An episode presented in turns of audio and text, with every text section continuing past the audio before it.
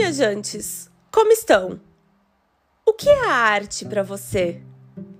Tradicionalmente, o conceito arte expressa uma série de criações, as chamadas artes clássicas: pintura, escultura, literatura, dança, música, arquitetura e cinema.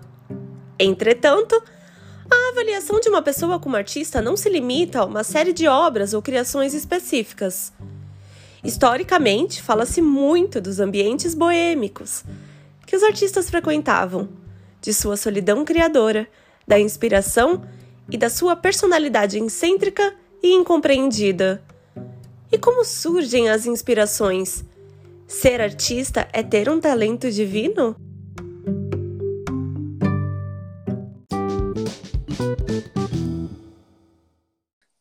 Eu sou Evelyn Madeu, escritora, jornalista e publicitária, e acredito que sonhos foram feitos para saírem do papel. E minha convidada hoje é a artista e a tatuadora Jéssica, da Creative Tattoo, que hoje vai bater um papo com a gente sobre como ser artista na Europa. Esse é o podcast Conexão 55. Apertem os cintos e vamos lá! Jéssica, muito, muito obrigada mesmo por ter aceitado o meu convite. Vamos começar pelo início. Ah, eu que agradeço. É, conte para os ouvintes um pouquinho de você e não esquece de mencionar qual país você está morando atualmente. Então, eu sou Jéssica, eu tatuo sonhos e eu moro na Irlanda. Eu sou da Bahia e eu moro na Irlanda há quatro anos.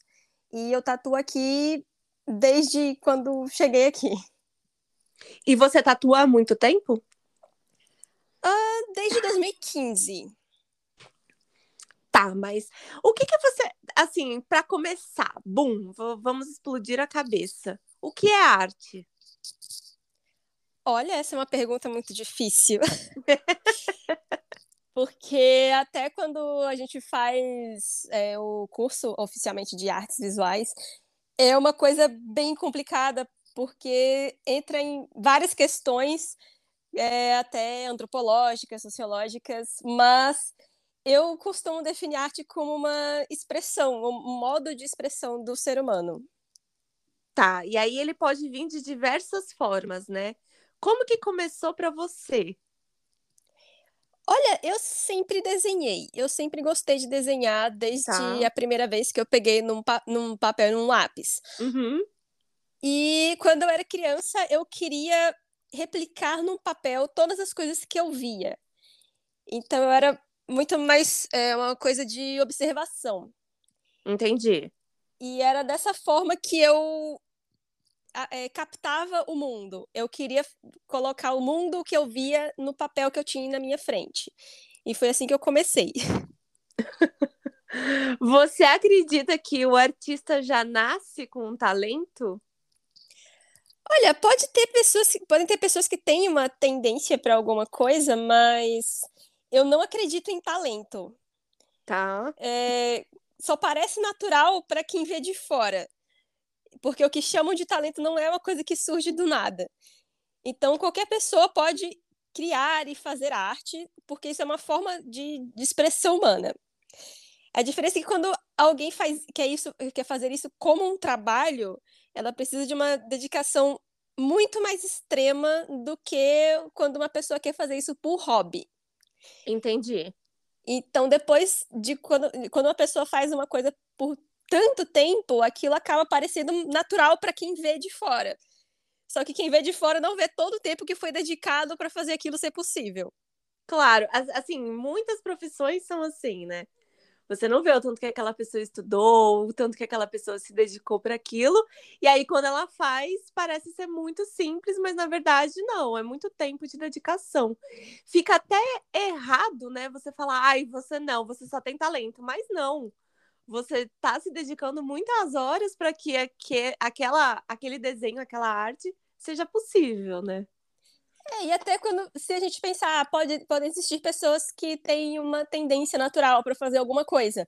Mesmo que essa pessoa tenha isso, ela precisa é, lapidar essa, isso aí que ela tenha para conseguir executar de uma forma realmente boa, de verdade. Então, mesmo que uma pessoa, é, por exemplo, ah, uma pessoa que seja muito alta e ela tem a tendência a, a querer jogar é, esportes coletivos, como por exemplo basquete. Se uhum. essa pessoa não se dedicar a aprender como funciona o basquete, ela pode ter tudo que seja necessário, mas ela não vai conseguir. Então Sim. é uma coisa que ela precisa realmente se dedicar a fazer aquilo. Podem ter pessoas que têm uma facilidade maior com algo, mas isso não é suficiente. Eu já tatuei com você, foi incrível, adorei o processo, você sabe disso. Tô louca para me tatuar de novo com você. e eu lembro que quando a gente, quando você estava me tatuando, a gente conversou um pouquinho sobre você. E eu lembro que você mencionou que você fez psicologia, o que começou, é isso? Sim. Você eu fiz terminou? quatro anos. O curso total é de cinco anos e eu fiz quatro. Você quase terminou. Sim. Você nunca trabalhou com psicologia, nem trainee, nem estágio, nem nada? Eu fiz os estágios. É, uhum. Faltava um estágio para fazer, mas eu fiz o, o primeiro. E por que psicologia? Olha, honestamente, porque eu queria sair da cidade que eu morava. Entendi. E então era, era uma forma de eu conseguir sair pra, e, e fazer algo que eu gostava. Mas eu sempre soube que eu não iria querer ser psicóloga. Tá. Então, eu aproveitei o caminho. Eu aproveitei Entendi. o que estava acontecendo, porque realmente é uma, é uma área que é muito incrível de se estudar. Tá, então serviu muito mais para conhecimento do que realmente para o seu futuro, futuro profissional ou, ou, coisas do tipo.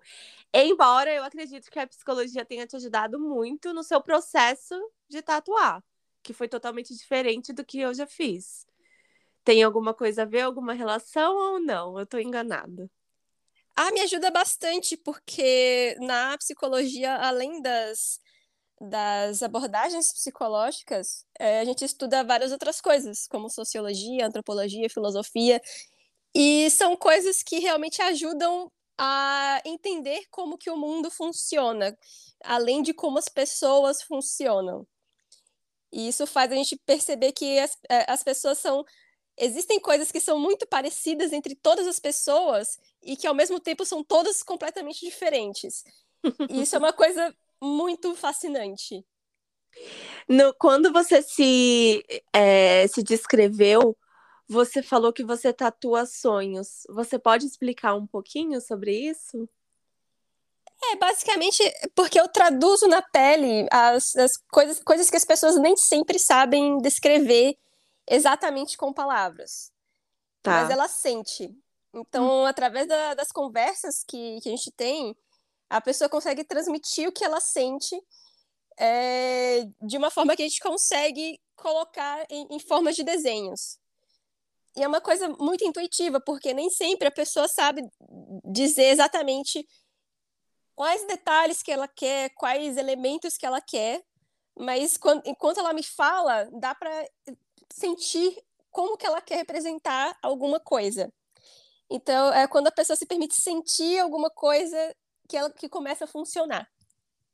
Tá, legal. Então, você acredita que para se tatuar com você tem que ter um pouquinho assim de autoconhecimento também? Olha, bastante. porque a pessoa precisa se permitir sentir de verdade quem ela é. E porque o processo é assim inteiro, vai além. né? Uhum.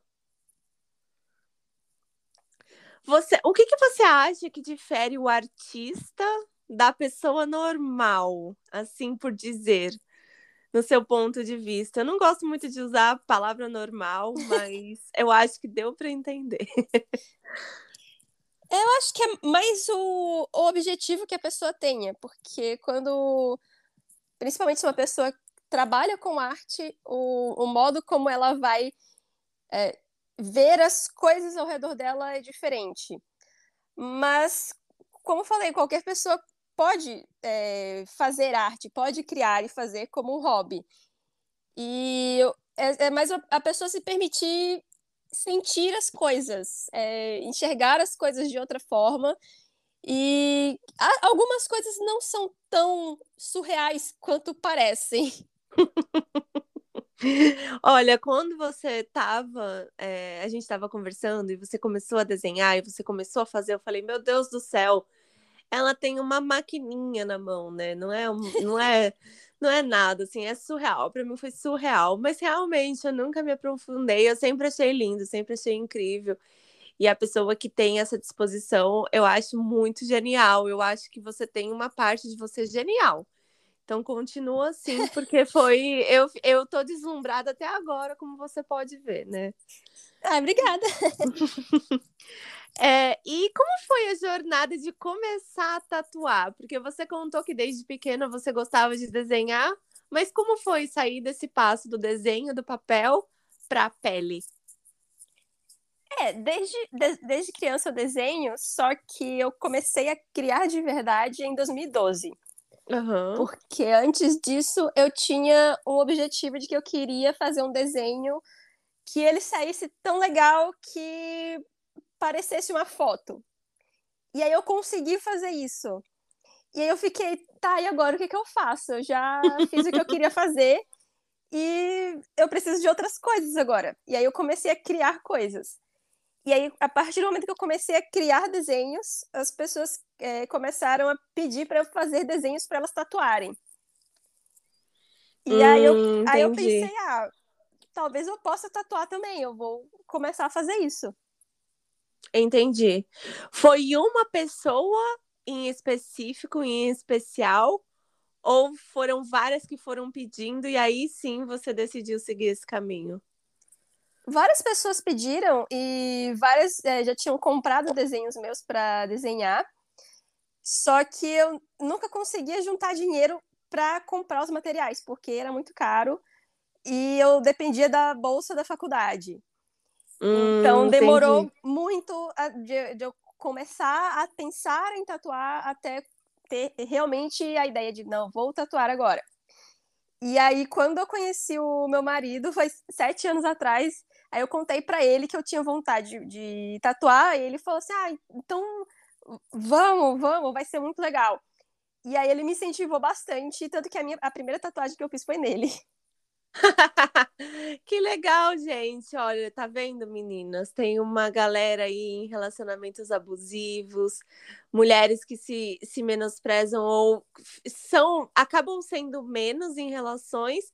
E aí a gente tem que procurar esses caras que nos incentivem e sejam as nossas cobaias. Olha só que incrível, ele foi a sua cobaia. Sim, não aceitem menos que isso. Não aceitem menos do que isso. Se um dia você acordar e decidir tatuar, encontre um homem que deixe você tatuar, viu? é...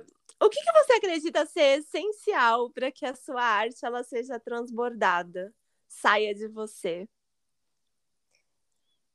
Essa é uma pergunta difícil. Você pode listar se não for uma coisa só, porque você já mencionou a dedicação, mas existe mais alguma coisa que, bum, faz, faça explodir aquilo? É, naquele momento você começa a desenhar? Ou agora é só quando as pessoas te pedem um desenho específico? Como que funciona isso para você?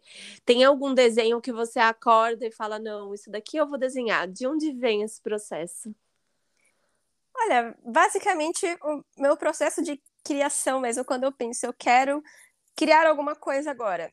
É, eu faço uma curadoria de imagens, aí às vezes sons, sentimentos, filmes, qualquer coisa que crie emoções, porque essas coisas também têm uma estética envolvida. Uhum. Então, eu, observando a estética de filmes, estética de animações, é, o modo como as músicas são feitas, todas essas coisas, elas são fontes de inspiração. Tá. E eu gosto bastante de fotografia também. Uhum. Então, quando, eh, teve um tempo que eu fiquei sem desenhar, porque eu tava, é, tava com muita ansiedade, eu não conseguia desenhar. E eu comecei a fotografar. E aí eu reparava que era como se isso fosse um complemento para a minha habilidade de desenho. Tanto que quando eu voltei a desenhar depois, é, era como se eu nunca tivesse parado, porque eu, eu continuava, é, eu estava melhor do que antes. Olha que legal! Mesmo tendo passado três anos sem fazer isso, porque enquanto eu não fazia isso, eu fazia outras coisas que também contribuíam para essa habilidade, mesmo que indiretamente. É, E sobre, sobre tatu... Você já falou, você trabalha como tatuador em Dublin, certo? Com a pandemia, a gente sabe que deu uma, uma diminuída aí, não deu para fazer horários. Eu vi que você respeitou muito a questão de não marcar realmente. Mas o que, que você acha que é o seu principal diferencial como tatuadora? Eu acredito na pessoa que está na minha frente. Porque uhum. é um uhum. processo de cocriação. Então a gente cria junto. E eu acredito que a pessoa que está na minha frente tem ideias incríveis é sobre ouvir a outra pessoa. Porque existe, existe uma coisa, tipo, algumas vezes é, alguns tatuadores é, se pensam, se veem muito como, ah, eu sou um super artista, então eu que defino como vão acontecer as coisas, como que vão ser todos os desenhos. E existem outras pessoas que são completamente o oposto, que eles pensam, ah, eu vou pegar qualquer desenho aqui, eu vou copiar todos os desenhos e qualquer coisa que a pessoa trouxer, eu vou fazer. E eu acredito que é uma coisa que precisa ser feita em conjunto, não sou só eu e não é só a pessoa. É uma coisa que a gente precisa realmente criar uma coisa junto a partir dali. E eu preciso, para isso, acreditar na pessoa que está fazendo aquilo comigo. Mesmo que essa pessoa não acredite nela. Porque muitas pessoas pensam, nossa, eu não sou criativa, não consigo pensar em nada, não consigo fazer nada. E aí eu vejo que muitas pessoas têm. Um bloqueio. Uma... É, um bloqueio. E às vezes até uma, uma certa vergonha de uhum. falar alguma coisa. É, como na, na faculdade, uma coisa que eu, que eu fiz foi análise do comportamento, é, onde, de observar o, o microcomportamentos que as pessoas têm. E algumas vezes eu consigo perceber quando uma pessoa vai falar alguma coisa e ela cala. Quando ela pensa em falar alguma coisa e depois ela se, se interrompe. Às e vezes é... ali é o importante, né? Quando Sim. ela se interrompe, é ali que você tem que pegar. Que a pessoa, ela, você percebe que ela vai fazer alguma coisa e ela não faz. E aí eu pergunto para a pessoa o que, que ela ia falar, o que, que ela estava pensando. Porque muitas, muitas vezes as pessoas se veem de uma, de uma forma tão. Às vezes até com uma baixa autoestima, de que elas acham que elas não conseguem fazer o próprio desenho, elas não conseguem é, participar do processo de criar o próprio desenho. E elas conseguem, é só elas se libertarem daquela ideia de que elas precisam ser super artistas para fazer alguma coisa legal. eu me considero uma pessoa criativa, eu escrevo, eu amo escrever, tenho técnicas para isso, mas quando você me colocou naquela posição, eu falei: eita, Como assim? Eu vou criar tatuagem, não vou fazer isso, não. Mas aí aos poucos a gente vai conversando, e eu acho que é muito uma questão de se abrir. Não tem certo ou errado. É só você se uhum. abrir e vai sair um trabalho lindo, vai sair. Porque é, os, é os, a sua mão com as suas perguntas, com o meu autoconhecimento, com a liberdade de criar que é, eu acho que a gente é muito travado, não é? Eu acho que for, ensinaram pra gente que não, não dá pra, ir além, assim. E, e, eu acho isso muito triste, porque o tanto de pessoas que são incríveis e que elas param, né? Chega um uhum. momento que elas não conseguem mais, eu acho isso muito triste. E no fundo todo mundo é criativo, né, Jéssica? É, algumas pessoas só precisam exercitar isso mais um pouco, porque elas esqueceram de como se faz. Uhum. Porque quando, quando a pessoa é, tá, tá ali na minha frente, às vezes ela pensa, nossa, mas isso não, não se parece com outros desenhos que eu já vi. Isso não, não sei se as pessoas iriam gostar, não sei como que as pessoas iriam reagir. E aí eu pergunto, tá, mas o que você gosta? Porque é isso que importa. Uhum. Não é como que outras pessoas iriam reagir diante daquilo. Se outras pessoas se importarem com tatuagens, elas vão fazer as delas. Exatamente. Vai estar no corpo delas e não no seu, né? Uhum. é, isso, e além de tatuar, você faz além, além de, da tatuagem, né? Você faz algumas outras coisas que você também vende. Como que é esse processo? Você sempre faz isso? Você já tem um, um um produto que você sempre cria ou não? Também é por encomenda? Como que funciona? Atualmente só por encomenda, só que eu não, não tenho como pegar muitas, por causa das uhum. tatuagens que elas, elas tomam bastante tempo. Entendi. Então eu fiz mais ano passado, quando estava completamente sem poder tatuar, porque aí eu tinha mais tempo. Mas eu sempre tento fazer coisas diferentes, porque eu não consigo ficar fazendo só uma coisa. Então eu vario na, no, no mesmo na mesma área, eu gosto de fazer muitas coisas. Isso é muito legal, é muito legal. Eu já eu comprei um cartão seu, eu lembro, meu namorado chorou, inclusive. foi um do Harry Potter, do Dia dos Namorados, e ele inclusive chorou. Então foi muito legal, é muito legal o trabalho que você faz. Qualquer um. Oh. E como é a formação de uma artista, Jéssica? Cursos técnicos, especializações, faculdade, ou de novo, não precisa de nada disso, já existe o dom? Então, depende do que a pessoa queira fazer.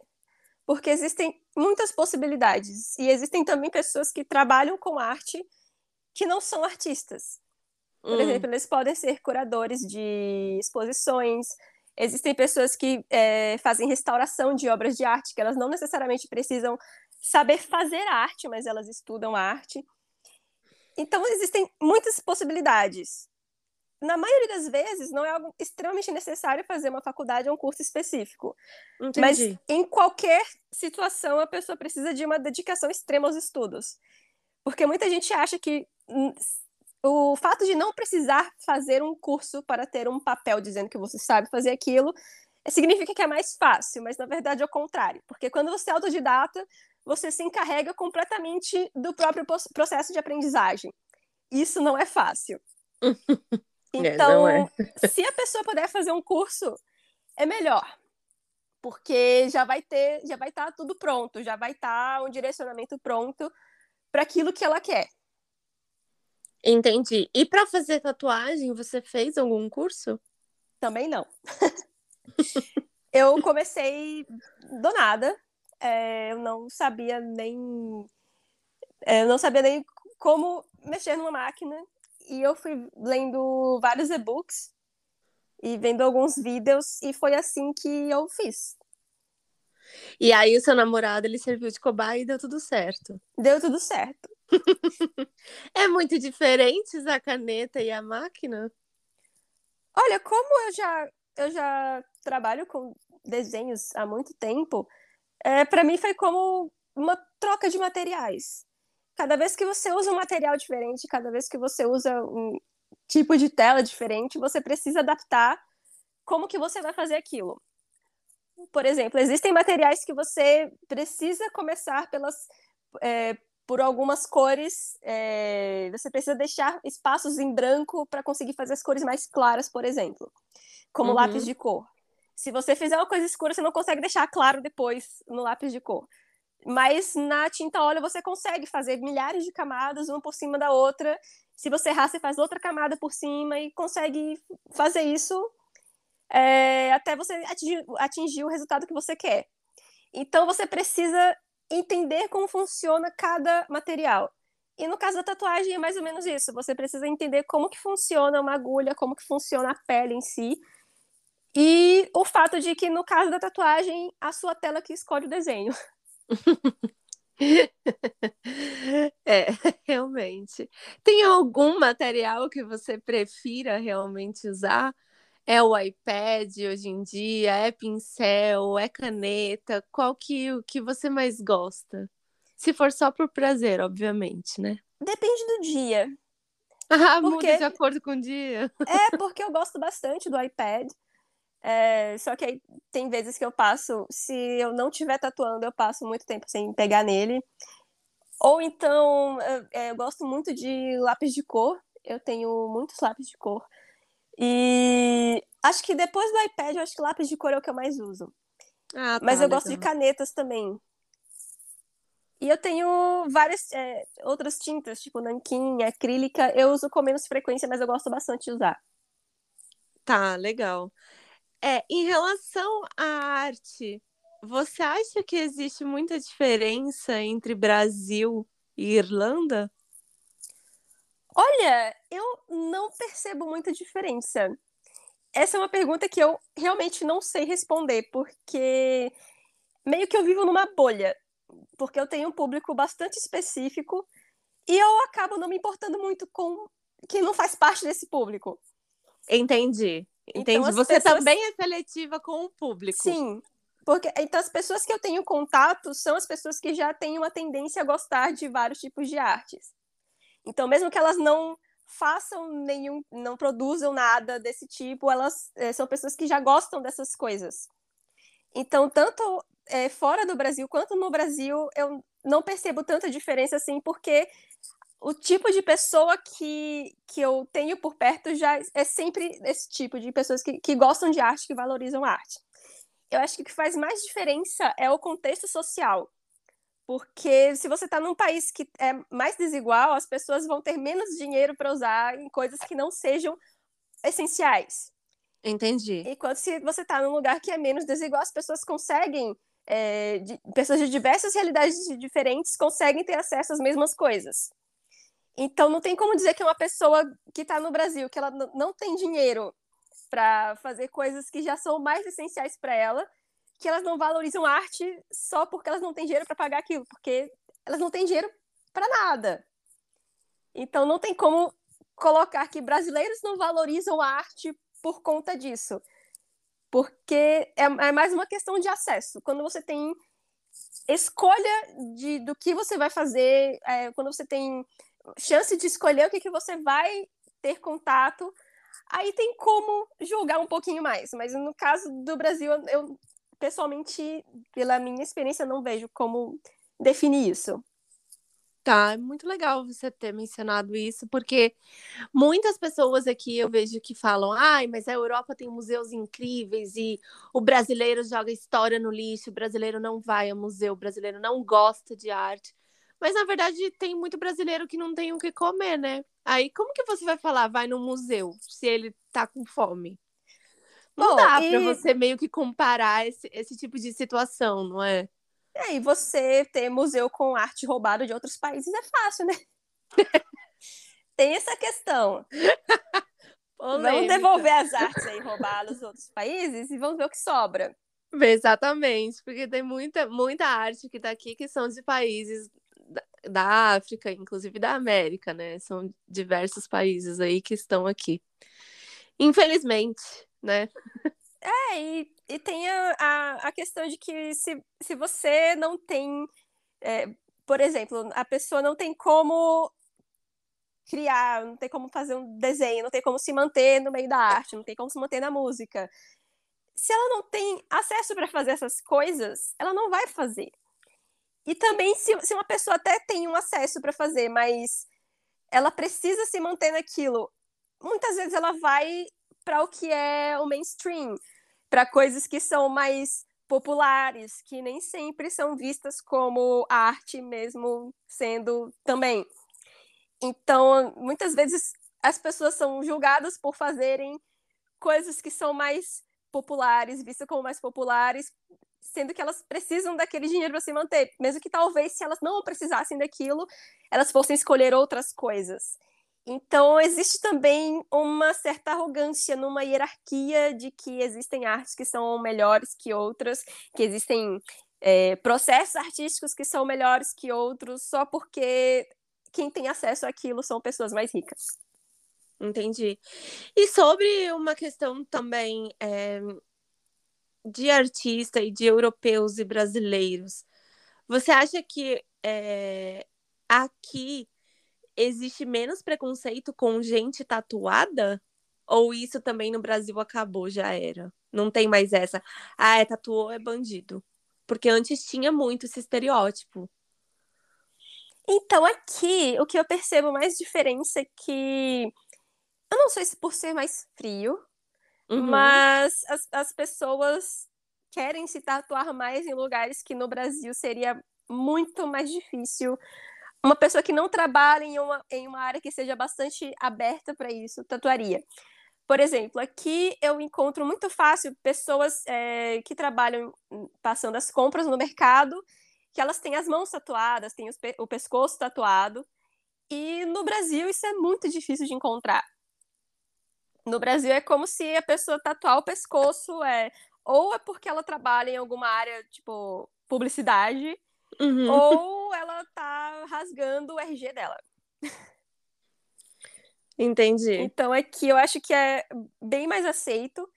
E aqui eu, é, quando eu tatuo brasileiros aqui, é, eles falam que eles têm, se sentem mais livres para tatuar partes mais visíveis, tatuagens maiores e não tendo trabalhos que tem, tenham, que tenham nada a ver com arte, com é, coisas mais é, livres, assim.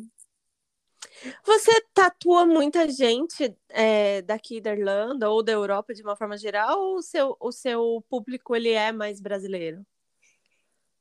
Meu público é mais ou menos uns 50% brasileiro e 50% de outros lugares. Entendi. Aí, mas não necessariamente da Irlanda. A maioria das pessoas que não são brasileiras que eu tatuo também não são da Irlanda. Tá, entendi. Mas tem aí uma galera que não é brasileira que também é cliente. Sim, tem bastante gente. Você usa essa palavra, cliente? Olha, às vezes, eu não sei.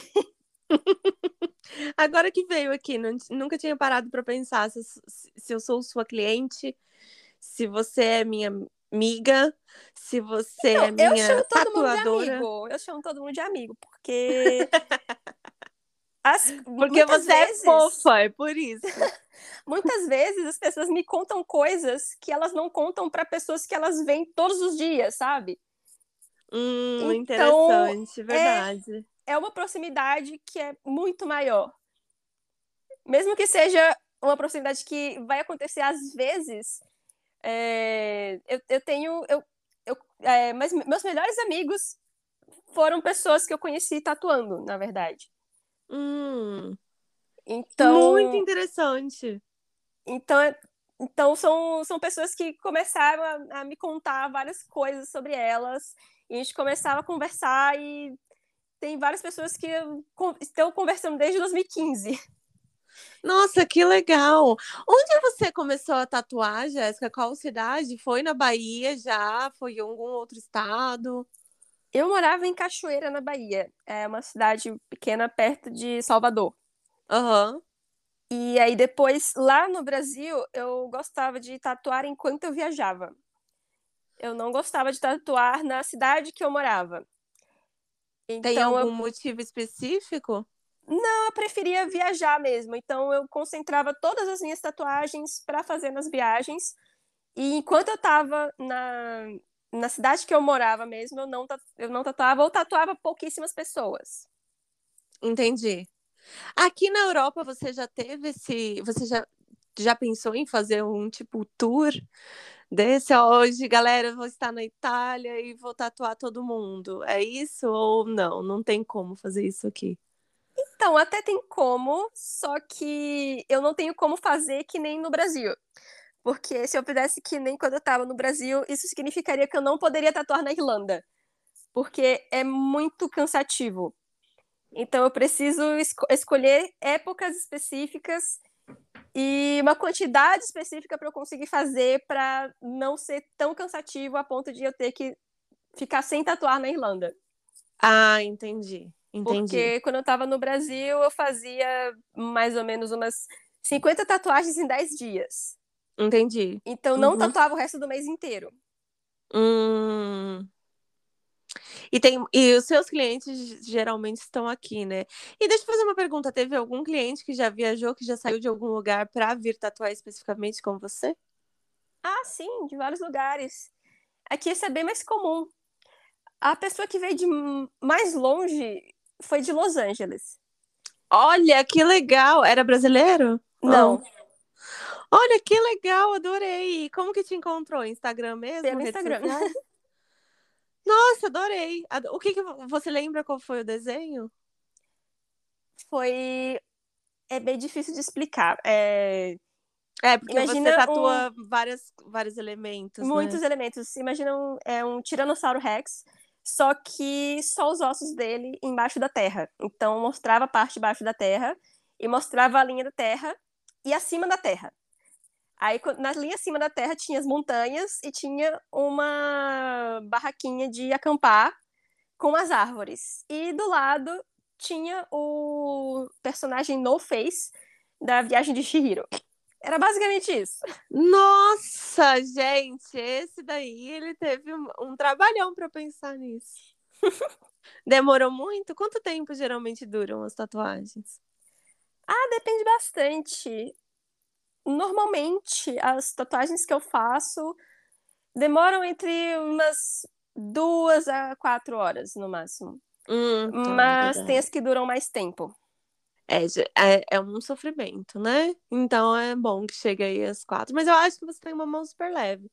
Pelo menos onde eu tatuei com você foi bem tranquila, não senti tanta dor assim, não. E é tão legal que depois no final você dá um kitzinho de cuidado. Ai, eu achei muito fofo. Ai, vamos abrir uma vaga para mim, já tá na hora. Bom, eu sigo você no Instagram, como eu já falei aqui antes, e eu já vi alguns conteúdos que você posta sobre autismo. Você gostaria de compartilhar o porquê? Então, principalmente porque, no caso especificamente do autismo, é uma coisa que as pessoas ainda não sabem como que é. Porque as pessoas têm uma ideia muito muito diferente do que que é. E por causa disso, várias pessoas que fazem parte, que estão no espectro, elas não sabem e elas não têm, elas não vão atrás de um diagnóstico porque elas não fazem ideia de que isso seja possível. Então é bastante comum que pessoas que estejam no espectro, quando elas não são identificadas quando criança, principalmente pessoas que nasceram antes dos anos 2000, que o diagnóstico era mais incomum ainda, uhum. elas chegam na. Quando elas procuram algum tratamento, é porque elas já estão com problemas tipo depressão, ansiedade, com alguma fobia social. Então, elas nunca suspeitam de autismo a princípio. Principalmente porque não, elas não sabem como que é. E elas é... não tem como suspeitar. E não existe um tratamento atualmente, certo? São, existe a divisão em, em, três níveis de suporte, que são nível 1, 2 e 3. Uhum. Então, cada nível necessita de um suporte diferente. Entendi. E aí, esse tipo de suporte depende das necessidades específicas da pessoa. Isso inclui terapias, é, por exemplo, terapia com o psicólogo, terapias ocupacionais, pode, pode incluir outros tipos de terapias, como musicoterapia, é, tem também treino de habilidades sociais. E aí, além disso, dependendo do, de como a pessoa esteja, pode ser que ela tenha alguma comorbidade, é, como a própria ansiedade e a depressão. Então, se a pessoa tiver com, essa, com essas comorbidades, estiver num, num nível muito alto, difícil de a pessoa conseguir lidar só com a terapia, ela também precisa de remédios específicos para isso. É, em pessoas autistas, a possibilidade de, ter, de serem também TDAH é muito grande. Uhum. Então, existem muitas pessoas que têm, as, é, que, que têm as, as duas condições ao mesmo tempo. E aí, para isso, elas podem precisar também de remédios específicos para isso. Mas não são coisas que são ah, é, tratamentos para o autismo. São é, formas que a pessoa preci é, precisa lidar com aquilo, com as coisas que acontecem com ela. Então, vai depender de cada pessoa e do tanto de suporte que ela precise. É, como você disse, suporte mesmo, né? Dependendo dos estágios. Eles mudam de acordo com o tempo que você cresce? Olha, isso é uma coisa bastante complicada, porque também não se sabe exatamente a origem disso. É muito complicado, né? Eu acho fascinante mas eu acho muito complicado. Eu já lidei com algumas crianças autistas e eu acho o jeito de eles verem o mundo muito diferente, mas tem muita gente que fala, ai, não parece, que nem parece que é autista. Mas eu nem sei como seria uma pessoa que parece que é autista. Esse é o problema. Assim, eu não sei, eu não As sei pessoas têm. Eu tô falando errado. As pessoas têm uma. Que eu uma... convivi, assim, eram pessoas que tinham alguma, alguns alguns tipos de transtornos ou coisas do tipo, que nem é transtorno a palavra, mas algum, algumas debilidades. a gente tem, né? Tem gente que tem mais facilidade com alguma coisa, um pouco menos com outras e tudo mais. E aí as pessoas, ai, nossa, ele nem parece autista, mas gente, eu nem. Como que é uma pessoa que parece autista? É, a... é esse é o problema. Por, por isso que muita gente não vai atrás de saber. É, até pessoas que é, acabaram de ter filhos, que são, têm filhos pequenos, muitas dessas pessoas entram num estado de negação que elas não querem é, ir atrás disso porque elas têm uma expectativa, uma, uma imagem que não corresponde ao que é o autismo. E aí, por isso, quando elas recebem essa notícia, muita gente fica quase que em luto, porque elas simplesmente não fazem ideia, porque elas tinham uma ideia de que era uma coisa completamente diferente do que o que é de verdade. A imagem, né, que falam de um autista é tipo, você olha para o nada e fica lá parado. Gente, não tem nada a ver. Não necessariamente a pessoa que está olhando para o nada parado, ela tá com, autista, com autismo. Às vezes a pessoa autista, ela tem outras, outras milhares de formas de expressar o autismo que não ficar parado olhando para o nada. Não tem nada a ver. Assim, às vezes eu tô parado olhando para o nada. É, e, e existe também a expectativa de que há pessoas autistas não falam. E ah, tem essa existem, também, existem né? dois erros nisso, porque existem muitas pessoas autistas que falam. Então, isso não é um critério. E, por outro lado, existem pessoas autistas que não falam, mas isso não significa que elas não se comunicam. Porque hum. elas existem milhares de formas de se comunicar que não seja a forma oralizada.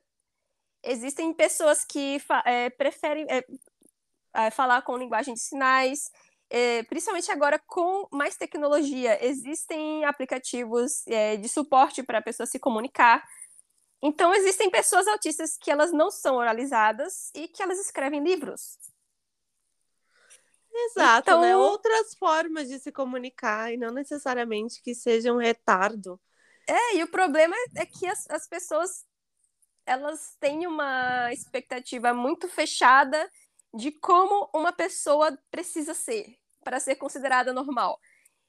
Sendo que existem várias formas possíveis de uma pessoa existir no mundo e que não necessariamente estaria uma coisa errada. É, então, eu acho esse conceito de pessoa normal muito errado, mas eu também acho o conceito de errado e certo também que não cabe, sabe? Então eu acho muito estranho quando a gente vai começando a conversar, conhecer novas pessoas, entender outros mundos, né? Porque também tem isso, às vezes a pessoa não tá aberta. Então, quando você está aberto o suficiente para entender outras pessoas e para abrir para outros mundos, você também muda muito os seus conceitos. E eu acho que isso também é muito divertido, eu acho que isso é muito legal. Uhum. Mas tem gente que não simplesmente não consegue. E aí, por ela se enquadrar em algo que ela acha que é normal, porque estipularam o normal, o regular, o certo, aí para ela o que é diferente, o que saiu daquilo ali, é, saiu do limite dela. Então ela já não entende, então não é normal. O que é, um completa, é completamente errado, assim. É assim como é a visão de um artista. Todos esses estereótipos, né? Quem é o artista, como ele tem que se vestir, ou só o artista que tatua, ele tem que ser todo tatuado, ou então só o artista é, é todo artista é drogado, né? assim. da onde que vem esses, esses estereótipos? Eu, eu não consigo entender. É, são aquelas coisas que existem algumas pessoas que correspondem a isso. E aí acabam pegando essas algumas pessoas e colocando como se fossem para todas. É, você coloca numa caixa, né? E eu acho que essa pessoa também ela vive numa caixa, uhum. o que é uhum. muito triste. Para mim também é muito triste. A pessoa que se considera normal tem alguma coisa ali, entendeu? De que ela está se considerando normal Gente, o que é normal? Às vezes, ela só tá usando aquilo como forma de defesa, porque ela não quer encarar coisas que ela sabe que existem, mas que talvez sejam pesadas demais para serem encaradas por ela. É, também, né? Mecanismo de defesa é complicado também. Você estar na defensiva o tempo, ter... o tempo inteiro também é triste. É, terapia serve para isso. Terapia, terapia é vida para qualquer pessoa. E aí, por isso também que eu acho importante falar sobre o autismo, porque não só sobre o autismo, quando eu falo sobre isso, não é só sobre isso. E sim também de as, que as pessoas precisam se permitir conhecer a si mesmas. Independente do que elas vão encontrar depois disso. Uhum. Porque quando elas se permitem ir atrás de, de por que, que elas são da forma que são, por que, que acontecem coisas na vida dela da forma que acontecem, por que, que é, coisas que aconteceram no passado dela. Quando a pessoa se Ou permite como, o ver jeito essas como coisas, ela reage. fica né? muito mais fácil. Fica muito mais fácil. E o seu diagnóstico veio apenas de um ou você foi a vários médicos? Como foi? Eu já sabia disso desde 2013, Uhum. É, por causa da faculdade. Mas eu só vim ter realmente dinheiro para fazer esse processo. E o tempo necessário para fazer esse processo esse ano, porque é demorado. São umas sete a oito sessões e precisa de tempo dedicado a isso. Entendi. Porque é basicamente você mergulhar na sua vida e tentar falar isso para alguém que você nunca viu na sua frente.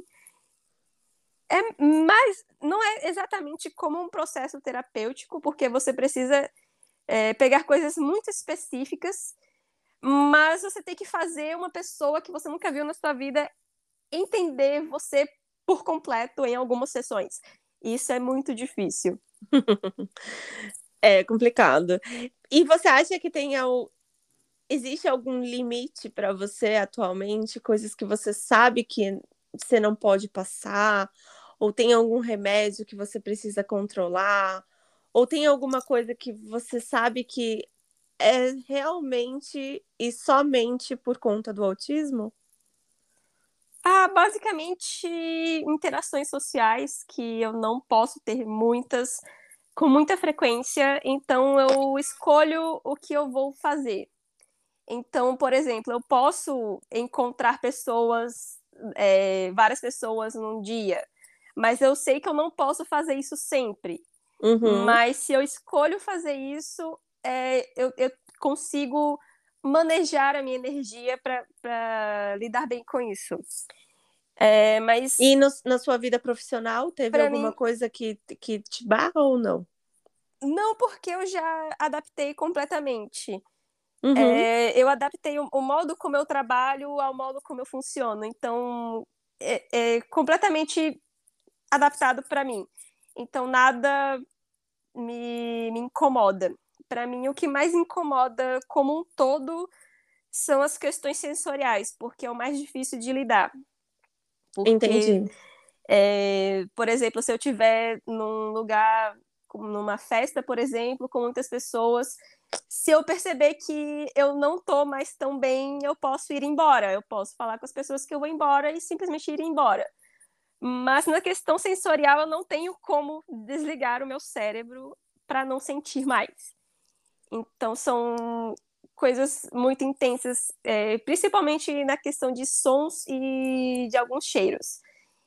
Então, eu sou uma pessoa extremamente sensível a alguns sons e cheiros. Então, essa é a parte mais difícil de lidar, porque nem sempre eu posso simplesmente sair de um lugar.